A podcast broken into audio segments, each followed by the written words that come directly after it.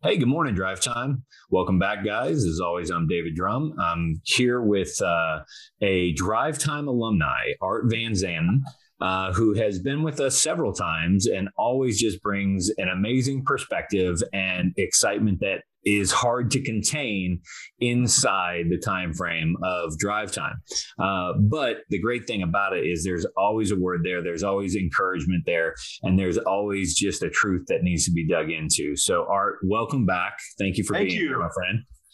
Um, so, uh, a lot of times, what I do is I try to to put into context what we're going to talk about right out of the gates. But um, from our conversation before we hit record here, I kind of know the direction you're going to go, um, and I just want you to to get us started. And I'm going to let you lead the way.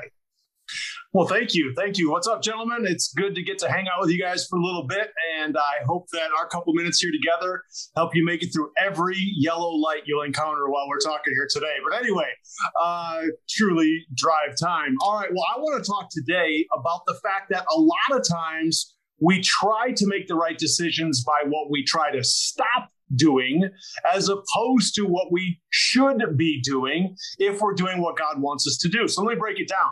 You may have heard of a dude named David, and then he met this one chick named Bathsheba. Yeah, that whole thing. So they shouldn't have done that one thing, or as one of my friends referred to a while ago, they were hein and sheehan. You know what I'm saying?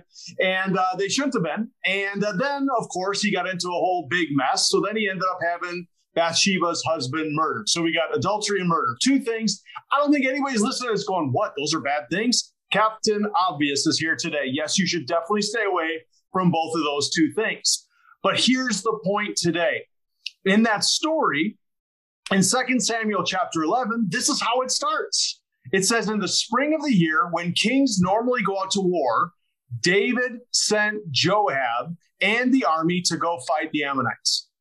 David straight up just didn't do what he should have been doing. Kings go to war, David didn't.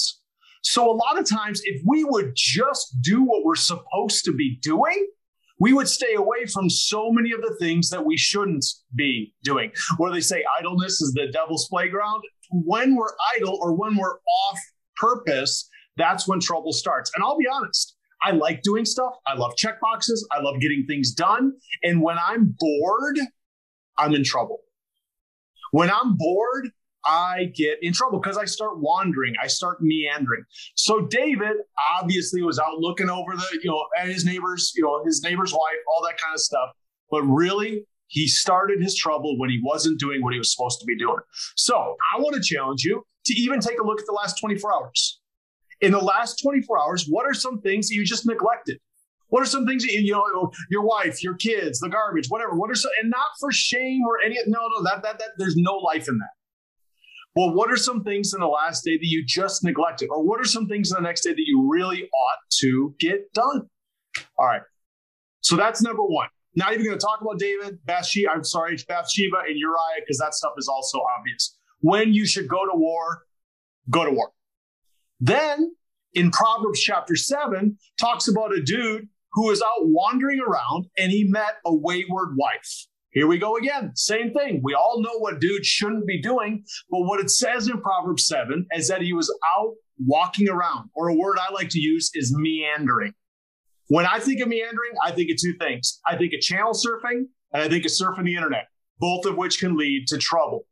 I very rarely, notice I didn't say never, very rarely have I gone to the internet just looking for, for junk, looking for garbage. Oh, but it always seems to find me. No, no, I'm giving it way too much credit. It's doing what it does. That garbage is coming out looking for all of us. The enemy is out to steal, kill, and destroy. It's what he does. But the question is do we go to war? do we go to war? Because if we're going to war, we don't have time to meander. Now, I want to be very clear. I'm not saying don't watch football. I'm not saying don't relax. I'm not saying don't chill. Because going to war includes Sabbath, includes chilling, includes feeding your soul.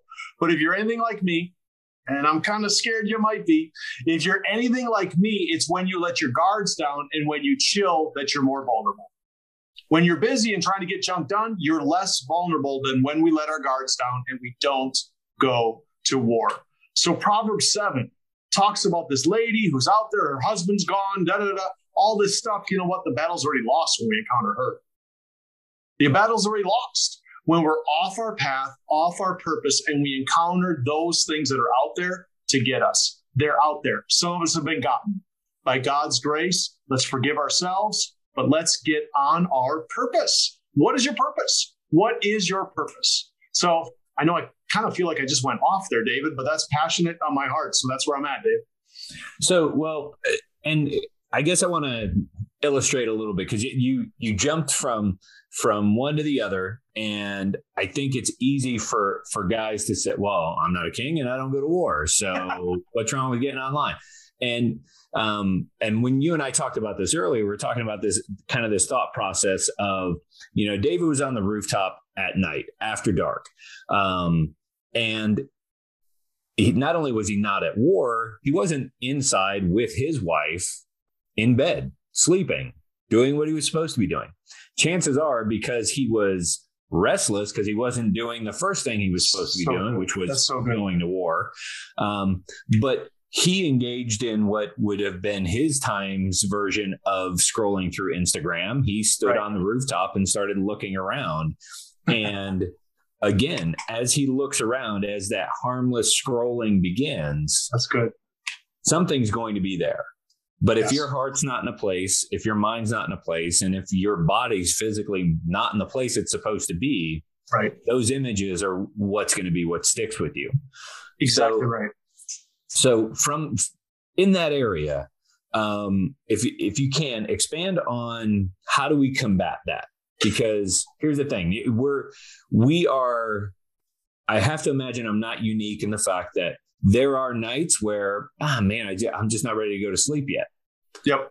How do we how do we fight against that draw to the familiar? Grab the phone, yes. pick it up, and start scrolling. What what yes. are some some practicals that we can do? There's two things. That's a great question. There's two things that come to mind. First of all, circles we all draw circles around the things that we should not do. Now, obviously, adultery and murder are those circles. So those are two things that should be. But then, how many circles, bigger circles, do you have around that that will keep you far from the very thing that you say and that you believe and that you intend to never ever do? So, for instance, with scrolling, if your circles are, you know, I won't look at X, Y, Z.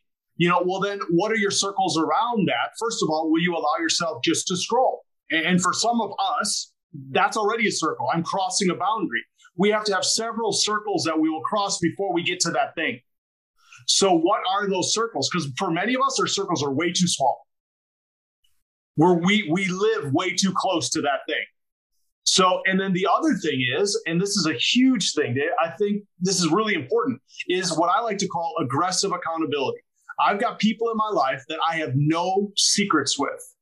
But it's not their responsibility to ask me the question. It's my responsibility to shoot them a text and say, dude, I'm struggling tonight.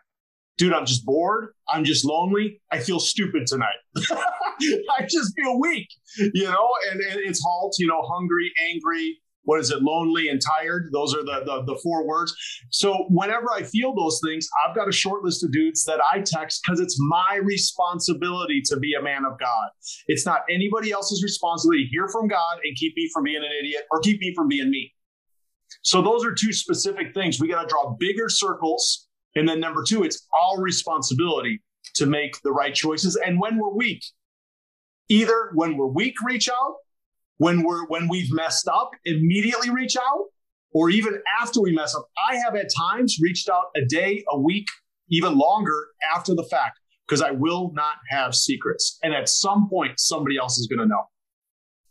Okay so you you talk about accountability as uh, or in your words aggressive accountability.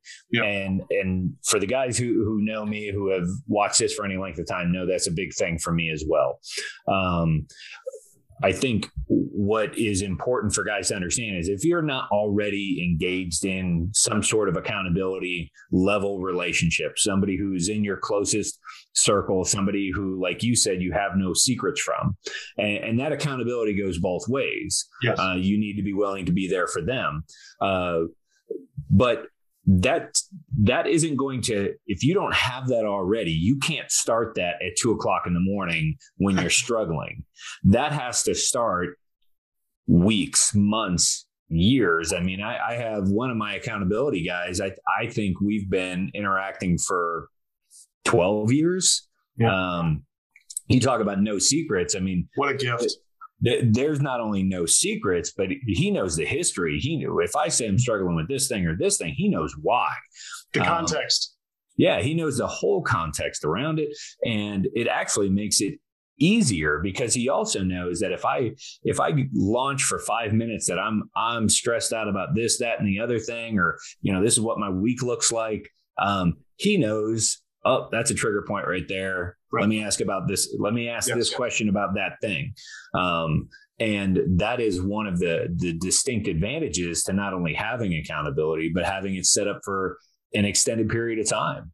Yeah. Um, and for those of you who are listening and you think, man, I, I just, you know, I, I don't know what anybody would think of me if, if uh, I told those, those secrets or, or I, you know, told them I struggle with this thing um, you know, chances are the the guys you would do this with have those exact same struggles, those exact same, you know, secrets in their past yes. uh, that you know they have the exact same doubts and, and right. that's what the enemy wants to do is to try and convince us man you're all on your own if anybody heard yes. that you'd be out uh, yes. because he knows once we band together as brothers uh, as brothers in christ and, and we expose those secrets there's no more dark corners for him to lurk in Right. Right. Well, and that's part of why David should have gone to war. He should have been with the other dudes.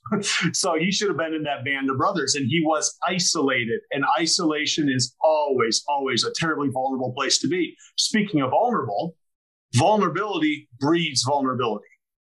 And I know that Cape Men is an environment where that is championed by you as our leader. And that is something that we need to trust ultimately God and also our brothers. And the road is already paved. For anybody listening to this, like, dude, I've never done that before. First of all, I get that.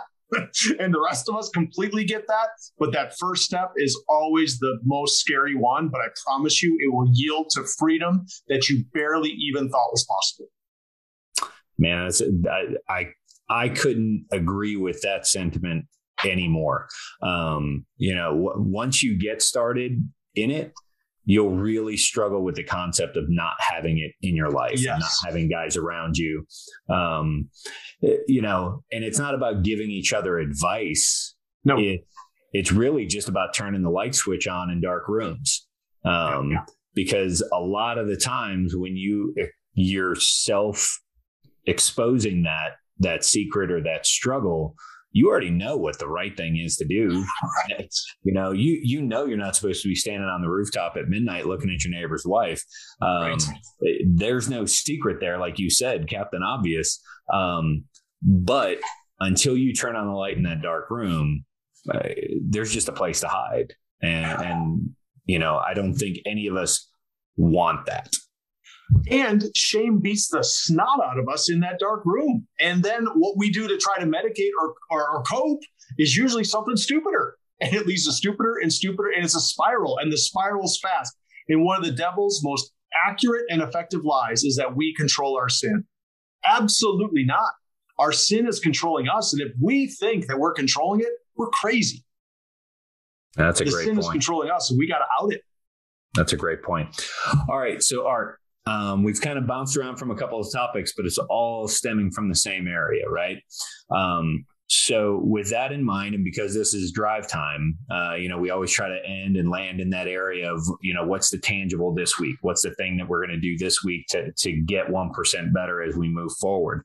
Um, what is that thing this week that y- you would encourage guys to do? What's the, the that active step so we take it out of this conceptual conversation where it's like, oh, yeah, that would be nice to have that. Um, but what what do we do to foster that this week? Two words courageously. Absolutely get over your terror. Absolutely get over all the doubts. Absolutely get over all the yabbas. Be known. Make a courageous decision to be known, not what you present, and who you really are. I triple dog dare you. Be known by the Lord. He already knows you but by another man of God. Be known. That's it. That's good. That's good. Well, Art, as as always, um, uh, thank you for bringing your your insight, your wisdom, and definitely your energy. Uh, it's it's always good to have you on here, um, gentlemen. That's the challenge. Uh, rally around some brothers, be known, let them be known to you, um, and uh, uh, Art. Again, thank you for being here. I appreciate it. And gentlemen, we'll see you again next week here on Drive Time.